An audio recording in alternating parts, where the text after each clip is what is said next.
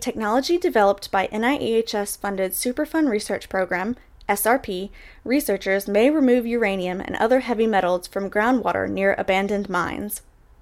Small Business GlycoSurf LLC worked with partners at the University of Arizona SRP Center to determine the best environmental conditions for effectively removing uranium from contaminated water.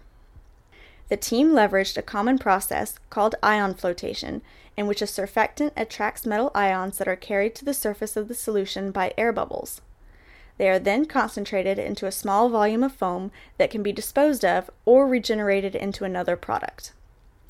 Their proprietary green rhamnolipid surfactants can selectively bind to uranium during ion flotation, but those surfactants had not been tested previously under realistic environmental conditions.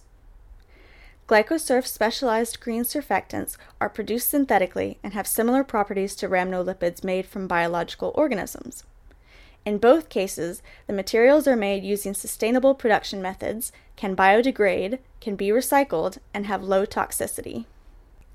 In the southwest U.S., thousands of abandoned uranium mining sites contaminate nearby drinking water sources.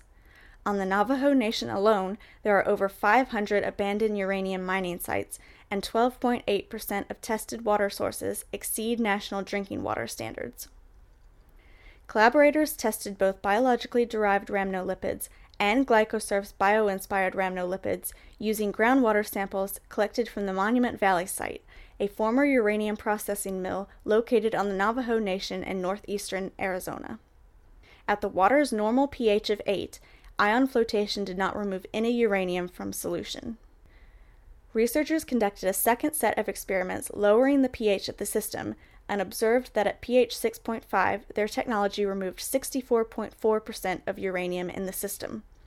However, this concentration was still above the maximum contaminant level of 30 micrograms per liter set by the U.S. Environmental Protection Agency.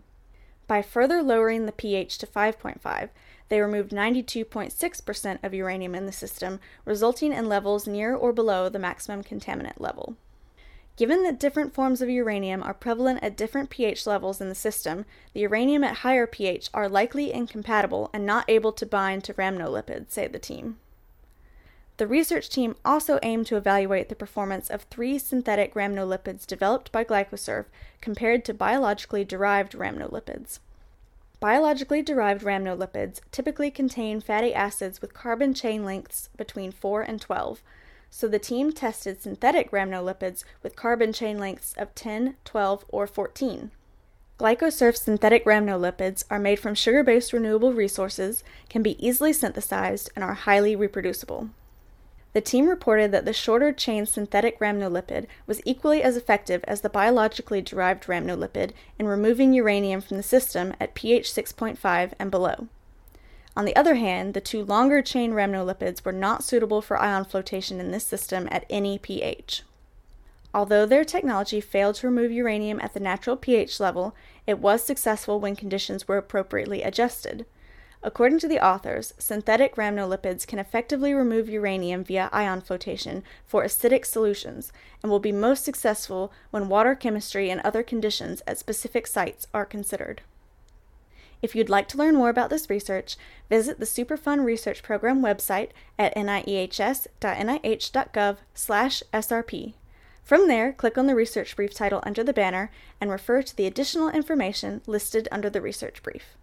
If you have any questions or comments about this month's podcast, send an email to srpinfo at niehs.nih.gov.